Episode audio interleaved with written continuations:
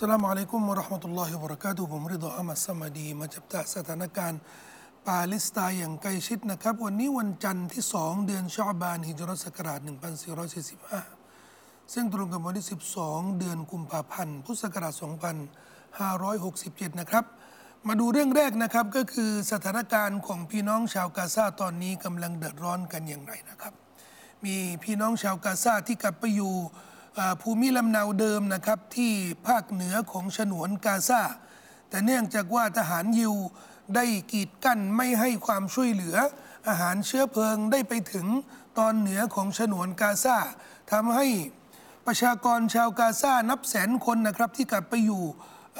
ภูมิลำเนาของเขาได้ประสบกับความลำบาก ในการที่จะมีน้ำมีอาหาร ถึงขนาดที่ BBC ได้บอกว่า ตอนนี้พลเมืองที่อยู่ฉนวนกาซาตอนเหนือก็จะใช้อาหารของสัตว์นะครับอาหารที่เลี้ยงแพะเลี้ยงแกะนี่นะครับ เอามารับประทาน นี่คือความลำบากความเดือดร้อนของพี่น้องชาวกาซาที่ปาเลสไตน์ในมุมหนึ่งนะครับที่เราจะต้องเข้าใจว่านี่คือผล ผลลัพธ์ของศัตรู ยิวก่อการร้ายที่ทำกับพี่น้อง ชาวปาเลสไตน์ก็จริง แต่อีกมุมหนึ่งเราอย่าลืมนะครับว่า ความเพิกเฉยการเงียบนิ่งของอาหรับและมุสลิมทั่วโลกมันก็เป็นส่วนหนึ่งนะครับ แล้วเราจะไม่หลุดพ้นตัวเราเอง แม้กระทั่งผมที่กำลังพูดกับพี่น้องนี่นะครับ เราก็ไม่น่าจะหลุดพ้นจากความรับผิดชอบ เว้นแต่ว่า เราจะทำในสิ่งที่เราสามารถทำได้ และประกาศว่าเราไม่เห็นด้วย แสดงท่าทีว่าเราไม่เห็นด้วยเราต่อต้าน การกระทำของยิวก่อการร้าย และคนที่เป็นพันธมิตรกับพวกเขา ล่าสุดนี่นะครับ ได้เห็นชะตากรรมรับรู้ชะตากรรมของเด็กหญิงฮินด์ซึ่งเป็นเด็กชาวกาซาที่ถูกล้อมอจากรถถังแล้วก็โดน กราดยิงจากทหารยิวก่อการร้าย ขณะที่เด็กคนนี้กำลังติดต่อกับหน่วยกู้ภัย และหน่วยกู้ภัยก็สามารถบันทึกเสียงของเด็กหญิงฮิน แต่ไม่สามารถรู้ว่าเด็กหญิงฮินเนี่ยได้ถูกยิงได้เสียชีวิตหรือไม่ ล่าสุดนี่นะครับ ได้พบศพของเด็กหญิงฮินและรู้แล้วว่าเธอเนี่ยได้ถูกกราดยิงในช่วงนั้นนะครับ แต่ได้รู้ว่าเธอเสียชีวิตแล้วนี่นะครับ หลังจาก ที่ได้ถูกยิงไปแล้วหลายวันทีเดียวนะครับ นี่ก็เป็นผลงานของยิวก่อการร้ายนะ ให้เห็นนะครับว่าผลงานของเขานี่ก็คือคนเหล่านี้นะครับ ก็คือเด็กๆสตรีนะครับที่ฉนวนกาซาไม่พ้นจากการกราดยิงจากการโจมตีของทหารก่อการร้ายที่ไม่เลือก ไม่มีจรรยาบรรณของทหารลูกผู้ชายที่สู้แบบอัศวิง เหมือนพี่น้อง นักต่อสู้ชาวก็ซามนะครับ ผลงานของเขาไม่มีนะครับ ที่จะไปมุ่งฆ่าเด็ก หรือสตรีหรือคนอ่อนแอแต่อย่างใดนะครับ อันนี้จะเป็นเรื่องล่าสุดนี่นะครับที่เป็นแผนของยิวก่อการร้าย ทหารยิวที่ต้องการ ไปบุกรุกรุกราน พื้นที่สุดท้าย ซึ่งเป็นพื้นที่ลี้ภัยของฉนวนกาซาฉนวนกาซาอย่างที่เราทราบกันนะครับ ว่ามันเป็นเส้นก๋วยเตี๋ยวที่ติด เป็นหาดกับทะเลเอ่อเมดิเตอร์เนียน แล้วเอ่อจะมีภาคเหนือภาคกลางกับภาคใต้ ชาวกาซาถูกขับไล่จากฉนวนกาซาจากภาคเหนือไปยังภาคกลาง และตอนนี้เนี่ยทางทหารทหารอยู่ก่อการร้ายหลังจากที่ขับไล่ ชาวกาซาจากภาคเหนือมาอยู่ภาคกลาง ตอนนี้นะครับกำลังโจมตีภาคกลางของฉนวนกาซา แล้วกำลังจะเตรียมที่จะไปโจมตีภาคใต้ของฉนวนกาซาก็คือเอเมืองรอฟาเมืองราฟานี่ก็ถือว่าเป็นจุดสุดท้ายแล้ว เพราะมันจะติดชายแดนของอียิปต์แล้วนะครับ หมายถึงว่าไม่มีพื้นที่ที่ไหน ถ้าจะไปลี้ภัยอีกแล้วนะครับสำหรับพี่น้องชาวกาซาซึ่งแผนการของอทหารยิวก่อการร้ายเนี่ยทางทหารยิวนี่นะครับเขาไม่ได้ว่าจะเห็นด้วยกัน ทุกฝ่ายนะครับ ในรัฐบาลของอิสราเอลเนี่ยก็มีความขัดแย้งกันว่า เราจะโจมตีเมืองรฟะหรือไม่ แต่มันมีข้อสงสัยนะครับว่าตกลง ทหารยิว ฝ่ายรัฐบาลที่เขาต้องการโจมตีเมืองราฟาเนี่ยถ้าเขาโจมตีเนี่ยเขาจะโจมตีได้ไหม ถ้าประเทศอียิปต์ไม่อนุญาตอ้าวมีบางคนจะถามว่าไม่อนุญาตได้ไง ไม่อนุญาตเนื่องจากว่าส่วนที่สัญญาสันติภาพระหว่างอิสราเอลกับอียิปต์เนี่ย เมื่อ 40 กว่าปีที่ลงนามโดยมานาฮิมเบเกนและอดีตประธานาธิบดีของอียิปต์เนี่ยอันวรซาดาตนี่นะครับ ได้ลงนามไม่มีเงื่อนไขสำคัญว่า ในสองฝั่งชายแดนเนี่ยฝั่งกาซาและก็ฝั่งอียิปต์เนี่ยแต่ละฝ่ายเนี่ยห้ามที่จะนำทหาร มาปฏิบัติการด้านการทหารแม้แต่น้อย และตั้งรัศมีไว้เนี่ยประมาณ 10 กว่ากิโลนะนี่เป็นข้อตกลงระหว่างอิสราเอลกับอียิปต์ถ้าอิสราเอลเนี่ยจะเข้ามาจะมาโจมตีเมืองราฟะซึ่งอยู่ในรัศมี 10 กิโล ในฉนวนกาซาเป็นอภิสิทธิ์ของประเทศอียิปต์ที่จะห้าม ที่จะสงวนสิทธิ์ไม่อนุญาต ให้ทหารยิวเข้ามาปฏิบัติการ ใดๆด้านการทหารที่เมืองรฟะแต่ถ้าเข้าแล้วแล้วอียิปต์ไม่ทำอะไรเลย ก็แสดงว่ามันมีการประสาน มีการประสานงาน หรือมีไฟเขียวจากประเทศอียิปต์ให้ทหารยิวเข้าไปโจมตีเมืองรฟะทั้งนี้นะครับพี่น้องถึงแม้ว่ามันก็เป็นข่าว และจะซีรอได้นำมา ซึ่งเป็นข้อสงสัยระหว่างนักวิเคราะห์ว่า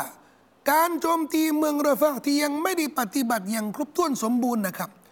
การโจมตีเมืองราฟาเนี่ยมันจะไม่เกิดขึ้นจนกว่าจะต้องมีไฟเขียวจากอีจากอียิปต์นี่เป็นเป็นเป็นข้อสงสัยของนักวิเคราะห์ครับ แต่นักวิเคราะห์อีกกลุ่มหนึ่งนะเช่นมันเป็นนายพลของของอดีตนายพลของทหารอิสราเอลนะครับ ชื่ออิสฮักเบเรกอิสฮักเบเรกเนี่ยตั้งข้อสงสัยว่า ตัวอียิปต์เนี่ยอาจจะเป็นศัตรูชะกาดสำหรับอิสราเอลที่ไม่สามารถยับยั้งได้ เพราะนายพลอดีตนายพลคนนี้เนี่ยเขาบอกว่า เราต้องไม่ลืมว่าทหารอียิปต์เนี่ยได้สร้างถนนได้ทำถนน รอบเกาะซีไนพื้นที่ซีไนเนี่ยก็จะเป็นพื้นที่ที่ยิวเนี่ยเคยยึดครองก่อนหน้านี้ และในส่วนที่สัญญาระหว่างอิสราเอลเนี่ยกับอียิปต์เนี่ยไม่ให้อียิปต์ได้ปฏิบัติการด้านการทหาร แต่ในพลอิสฮักเบริกเนี่ยเขาบอกว่าอียิปต์มันก็มีไม่มีชิ้นส่วนของของกองทัพของเขาอยู่ในซีนายแต่งใด แต่เขาได้ทำเส้นทางถนนต่างๆ รอบเกาะซีไนที่สามารถทำให้ ทหารทหารอียิปต์เนี่ยสามารถเข้าถึงชายแดนกาซาเนี่ยในระยะเวลาประมาณหนึ่งชั่วโมง นั่นหมายรวมว่า ประเทศอียิปต์ถ้าต้องการที่จะยับยัง้งหรือจะบุกรุก หรือจะรุกรานไปถึงอิสราเอลนี่นะครับ ในระยะเวลาเพียงหนึ่งชั่วโมงนี่นะอียิปต์สามารถทำได้ และทหารของอียิปต์โดยเฉพาะทหารบก และรถถังของอียิปต์เนี่ยถือว่ามีอนุภาพและจำนวนมากกว่ากองทัพของอิสราเอล อันนี้ในด้านทหารบกและรถถังนะครับ อันนี้มันก็เป็นข้อสงสัยของนักวิเคราะห์ว่าตกลงอียิปต์เนี่ยจะทำหน้าที่ในฐานะที่เป็นประเทศอาหรับและมุสลิมที่มีความสำคัญและปกป้องพี่น้อง ชาวกาซาทำหน้าที่เหมือนอดีตที่เคยทำหน้าที่ต่อสู้ เพื่อพี่น้องชาวปาเลสไตน์ หรือจะเป็นสมุน เป็นลูกน้อง เป็นทหารรับใช้ เป็นขี้ข้าของอิสราเอล อันนี้ก็ต้องติดตามต่อไปนะครับ เพราะถ้าวิเคราะห์สถานการณ์ภายในประเทศอียิปต์แล้วเนี่ย จะดูว่าแม้กระทั่งทหารอียิปต์เนี่ย ก็ไม่ใช่เสียงเดียวกันนะครับ ไม่ใช่เสียงเดียวกัน ส่วนซีซีเนี่ยประธานาธิบดีแล้วก็แล้วก็แกนนำของทหารอียิปต์เนี่ยบางส่วนเนี่ยอันนี้ที่ถือว่าน่ากลัว เพราะเขาน่าจะเป็น น่าจะเป็นคนที่ทำตามนโยบายของตะวันตกทั้งสิ้นนะแต่ก็มีทหารอียิปต์ที่ดูแล้วเนี่ยเขาไม่น่าจะเห็นด้วยนะครับไม่น่าจะเห็นด้วยกับประธานาธิบดีซีซี มาดูอีกทีหนึ่งนะครับ ความเดือดร้อนของพี่น้องชาวกาซาโดยเฉพาะที่เมืองรฟะซึ่งเริ่มการปฏิบัติการด้านการทหาร และโจมตีเมืองรฟะเนี่ยมันเริ่มต้นแล้ว เริ่มต้นเมื่อวานนะครับได้มีการโจมตีเมืองรฟะทั้งมัสยิดและบ้านพลเมืองบ้านเรือนของชาวบ้านนะครับทางสื่อสื่อต่างประเทศนี่บอกว่าผู้เสียชีวิตนี่หกสิบสามคน และคนบาดเจ็บนี่นับหลายสิบคน แล้วก็มีมัสยิดที่ถูกถล่มแต่จะมีสื่อจากจากกาซาและปาเลสไตน์เนี่ยได้บอกว่าผู้เสียชีวิตเนี่ยมากกว่า 100 คน นะในเมืองราฟานี่นะครับ ผู้เสียชีวิตเนี่ยมากกว่า 100 คนซึ่ง ซึ่งคนที่เสียชีวิตเนี่ยส่วนมากนะครับ อันนี้ทางเจซิราเนี่ยได้ทำงานวิจัยไปสอบถามเจ้าหน้าที่ที่ฉนวนกาซาที่เมืองราฟานี่นะครับ ปรากฏว่าฐานยิวเนี่ยตั้งใจมุ่งที่จะทิ้งระเบิด ในจุดที่มีเจ้าหน้าที่ที่เป็นตำรวจดูแลความความปลอดภัยของประชาชนที่เมืองราฟาทำไมอะครับ เพราะอย่างที่เขาทำกันตั้งแต่ตอนเหนือของฉนวนกาซามายังภาคกลางคอนยูนุส และถึงภาคใต้ในเมืองราฟาเนี่ยเขาต้องการไม่ให้ฉนวนกาซาทั้งพื้นที่ทุกเมืองทุกเขต ทุกสถานที่นี่นะครับไม่มี ปัจจัยที่จะทำให้ชาวกาซาเนี่ยสามารถอาศัยอยู่ได้ที่ฉนวนกาซา ก็หมายถึงว่าไม่มีตำรวจ ไม่มีสาธารณูปโภค ไม่มีน้ำไม่มีไฟฟ้า ไม่มีโรงพยาบาล โจมตีโรงพยาบาล ไม่มีเชื้อเพลิง ไม่มีปั๊มเติมน้ำมัน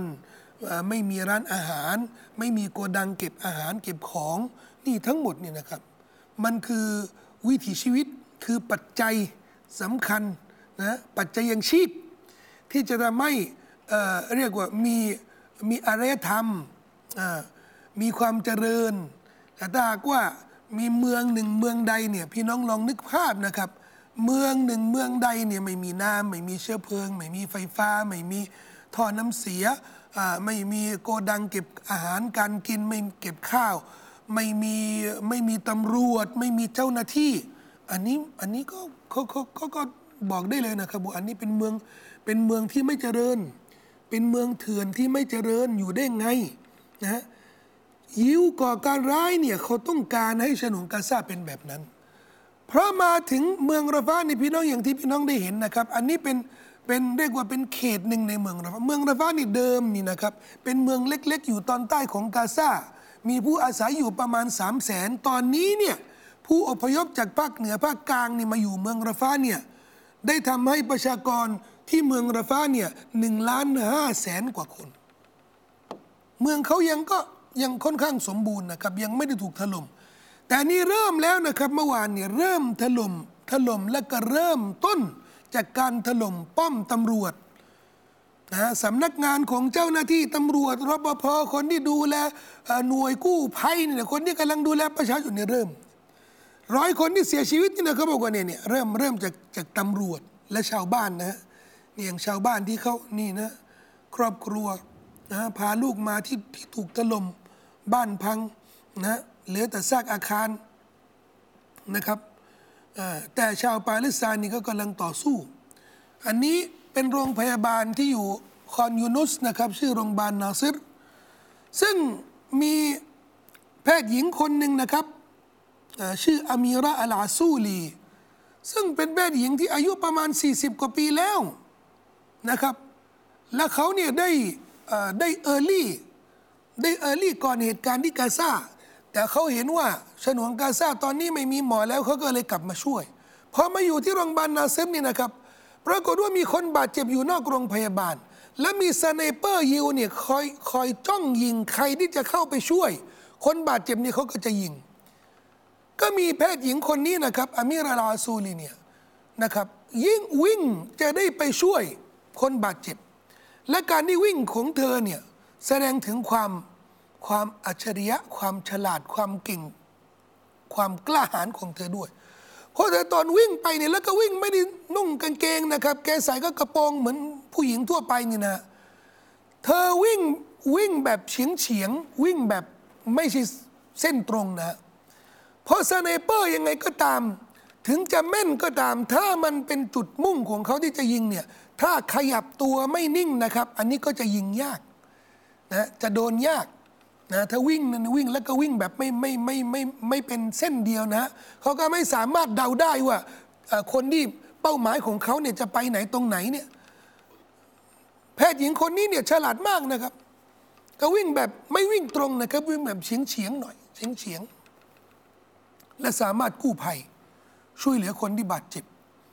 และกลายเป็นไอดอลของบรรดาแพทย์ทั่วโลกนะครับ ที่ชื่นชมว่าผู้หญิงอายุ 40 กว่าปีแล้ว แล้วก็สามารถเสียสละนะแล้วก็กู้ภัยช่วยเหลือคนบาดเจ็บ ทั้งทั้งที่เธอก็ไม่จำเป็นต้องขนาดนั้น แต่เธอถูกสัมภาษณ์ว่าทำไมเธอต้องทำแบบนี้ เขาบอกว่านี่เป็นหน้าที่ ตอนที่เขาเรียนจบนี่เขาสาบาน สาบานของแพทย์ทุกคนเนี่ยว่าจะต้องช่วยเหลือคนบาดเจ็บ และและนี่คือจรรยาบรรณที่น่ายกย่องนะครับของคนที่มีวิชาชีพ และปฏิบัติตามจรรยาบรรณของวิชาชีพของตัวเอง โดยเฉพาะ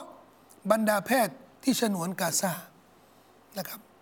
ล่าสุดนี่นะครับมันเป็นข่าวดีสำหรับพี่น้องนักต่อสู้ชาวกัสซามและฮามาสที่ฉนวนกาซาโดยเฉพาะที่คอนยูนุส ได้มีข่าวว่าสามารถก็ซามนี่ก็สามารถที่จะวางกับดักให้ทหารยิว ให้หลอกหลอกลวงยิวเนี่ยให้มาถึงจุดหมายที่เขาคิดว่า เป็นเหยื่อที่เขาอาจจะสังหารผู้คนได้ แต่พอได้มาถึงจุดหมายนี่นะครับ ทางก็ซามนี่ก็เลยย้อนกลับไปยิงทหารยิว มีข่าวประมาณ ที่เสียชีวิตเนี่ยประมาณทหารยิวประมาณ 11 กว่าคนคล้ายๆก่อนหน้านี้นะครับที่เคยทำในเขตมากอซีที่เสียชีวิตไป 22 คนถ้พี่น้องจำได้นะครับ ซึ่งเรื่องนี้ฮามาสยังไม่ได้ออกมารายงาน แต่น่าจะมีข่าวที่ฮามาสส่งเพราะตัวอันนี้อันนี้เนี่ยเป็นข่าวที่มาจากทหารยิว ที่เขาบอกว่ากำลังปฏิบัติการด้านการทหารที่เสียหายอย่างมากมาย เราก็ต้องติดตามดูทหารยิวก็ได้ประกาศว่าเขาสามารถที่จะปลดปล่อย ด้วยปฏิบัติการด้านการทหาร สามารถปลดปล่อยตัวประกันสองคน เป็นคนอาวุโสน่าจะเป็นทหารอาวุโสสองคน คนหนึ่งอายุ 67 อีกคนหนึ่งอายุ 71 ซึ่งเขาถือว่านี่เป็นความสำเร็จครั้งแรกนะความสำเร็จครั้งแรกที่สามารถปลดปล่อยตัวประกันสองคน แต่เมื่อวานนะครับฮามาสได้ประกาศว่ามีตัวประกันสองคน ที่เสียชีวิต และ 8 คนเนี่ยถูกบาดเจ็บบาดเจ็บอย่างสาหัส จากการพยายามที่จะปลดปล่อยนะแต่ไม่ประสบความสำเร็จนะครับ เรื่องนี้ทั้งหมดนี่มันร้อนระอุขนาดไหนนะ หมายถึงว่าทหารยิวกับพยายามที่จะปลดปล่อยตัวประกันด้วยปฏิบัติการด้านการทหารฮามาสกับพยายามโจมตีจัดการขับไล่ทหารยิวจากฉนวนกาซา การต่อสู้กันยังดุเดือดนะครับ แต่ในขณะเดียวกัน เจ้าหน้าที่ของอเมริกาได้บอกว่า การเจรจาระหว่างฮามาสและอิสราเอลเนี่ยกำลังคืบหน้า อันนี้น่างงมากเลยนะ อันนี้น่างงมาก แต่มันก็สอดคล้องกับที่ผมกำลังบอกนะกับพี่น้องนะครับว่าที่จริงแล้วเนี่ยยิวเนี่ยเขาต้องการที่จะทำข้อตกลง เขาต้องการ ถึงแม้ว่าเขาจะสู้ถึงแม้ว่าจะดุเดือด แต่เขารู้นะครับว่าทางต่อสู้นี่มันอุดตัน มันไม่สามารถไปถึงที่สุดฮามาสเขาก็ต้องการเช่นเดียวกัน อยู่ที่ว่าเราจะยอมข้อตกลงอะไรกันบ้าง หรือจะยอมยื่นบันได ให้อีกฝ่ายหนึ่งได้ลงมาได้มากน้อยแค่ไหน ทั้งนี้ทั้งนั้นนะครับฮามาสได้ตั้งเงื่อนไขว่าสำคัญนะครับ ได้ประกาศไว้เลย ว่าถ้าหากว่าทหารยิวเนี่ยได้โจมตีรุกรานเมืองราฟา อันนี้ถือว่าเป็นการยุติการเจรจาเรื่องตัวประกันอย่างสิ้นเชิงนะยุติเลยนะครับ ไม่ต้องคุยกันเลยนะฮามาสได้ประกาศไม่ต้องคุยเลย ไม่มีคุยก็หมายถึงว่า ค่อยคุยกันทีหลัง ไม่ถ้ามีการหยุดนะ ถ้ามีการบุกเมืองราฟานี่ก็จะไม่คุยเลยจนกว่าจะหยุดนะซึ่งเรื่องเราก็ต้องติดตาม แต่อย่างที่ผมบอกกับพี่น้องว่า ผมสันนิษฐานนะครับว่าทุกเรื่องก่อนเดือนรอมฎอนนี่ก็จะเรียบร้อย และดูเหมือนว่าแผนของทหารยิวเนี่ยเขาต้องการบันไดลงสำหรับเขาเนี่ยพอล่าสุดเนี่ยเนตินยาฮูเขาบอกว่า เราได้บุกฉนวนกาซาไปทั้งหมดแล้ว เหลือเมืองราฟาอย่างเดียว ซึ่งมีกองกำลังของฮามาสอยู่ห้ากองกำลังและเราต้องจัดการ ซึ่งใครที่ติดตามสถานการณ์ก็รู้นะฮะว่าคำพูดคำอ้างของเนตินยาฮูแบบนี้เนี่ย มันไร้ความหมาย เพราะกองกำลังของฮามาสทางเหนือทางภาคกลาง ที่ทหารยิวเขาบอกว่าได้เคลียร์ไปแล้ว เขาก็ยังต่อสู้อย่างต่อเนื่อง ก็ก็ไม่ได้หมดไปที่ไหนนะ ฉะนั้นน่าจะเป็นทางออกที่เนตันยาฮูกำลังเกริ่นไว้สำหรับชาวโลกว่า เขาอยากจะโจมตีอาราฟะ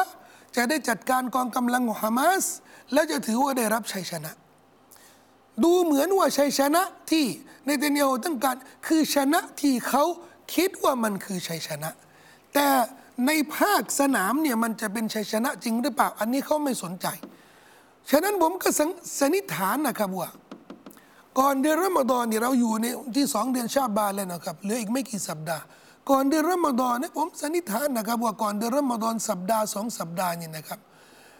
ทางยิวเนี่ยก็จะประกาศเนี่ยดูนะเขาจะประกาศว่า ได้จัดการแล้วราฟานี่ได้จัดการจะปฏิบัติการด้านการทหารที่ราฟาเนี่ยบางจุดนะจะให้ใครล้มตายสักนิดหนึ่งแล้วเขาประกาศว่าเราจัดการแล้วกาซาเนี่ยเราจัดการทุกหมดแล้วจัดการแล้วเดี๋ยว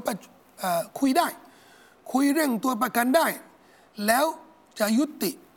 จะหยุดการยิง อันนี้คือทางลงทางลงที่ทางยิวเขาคิดว่ามันจะสง่างามสำหรับเขาและไม่เสียหน้า ต่อชาวโลก แต่อย่างไรก็ตามนะครับทั้งหมดนี้มันก็จะเป็นความเสียหายของคนบริสุทธิ์ที่กำลังล้มตาย เพราะทหารยิวเนี่ยเขาไม่เคยพูดถึงผลงานในการที่จะจัดการฮามาสเอ่อเพราะฮามาสีก็ก็ยังมีศักยภาพในการต่อสู้ อย่างต่อเนื่องถึงแม้ว่าผ่านไปแล้วเนี่ยร้อยสามสิบวันนะครับแต่ฮามาสก็ยังต่อสู้ได้ รัฐบาลของฮามาสก็ยังบริหารฉนวนกาซาได้ ให้ทหารยิวออกไปจากตรงไหนเนี่ยรัฐบาลฮามาสก็จะกลับมาบริหารเหมือนเดิมนั่นหมายรวมว่าฮามาสนี่ก็คงจะอยู่ออยู่ในพื้นที่ แล้วเป็นฝ่ายสำคัญที่จะต้องเจรจากับเขา ยิวจะไปเจรจากับใครไม่ได้ เพราะจุดหมายของเขาในการที่จะปลดปล่อยตัวประกันเนี่ยจะไม่สามารถเจรจากับคนอื่นได้ เจรจากับกาตาร์เจรจากับอียิปต์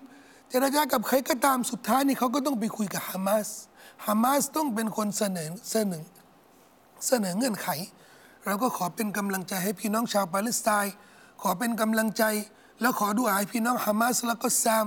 แล้วขอให้พี่น้องชาวปาเลสไตน์เนี่ยได้รับชัยชนะ ขอให้ยิวจงพินาศขอให้ทหารยิวเนี่ยจงพินาศได้ล้มเหลว ไม่ประสบความสำเร็จในสิ่งที่เขากำลังเข็นฆ่าคนบริสุทธิ์ในขณะนี้ และพี่น้องอย่าลืมขอดุอา ในเวลาละหมาด ขอดุอากุนูดอะถ้าพี่น้องสามารถทำได้ บันไดมามัสยิดนี่ก็อย่าเบื่อหน่ายนะครับนะอย่าท้อแท้นะครับ เราต้องขอดุอาอย่างต่อเนื่องพอพี่น้องปาเลสไตน์เนี่ยเขาก็ยังอดทนอย่างต่อเนื่อง เขาก็ยังต่อสู้กันอย่างต่อเนื่อง และพี่น้องก็อย่าลืมบริจาคให้พี่น้องชาวกาซานะครับนะอันนี้ยังเปิดบัญชีเอ่อยังยังเปิดบัญชีรับบัญชีรับความช่วยเหลือ ให้พี่น้องชาวกาซาอย่างต่อเนื่องนะครับ นี่นะฮะ พี่น้องสามารถถ่ายแคป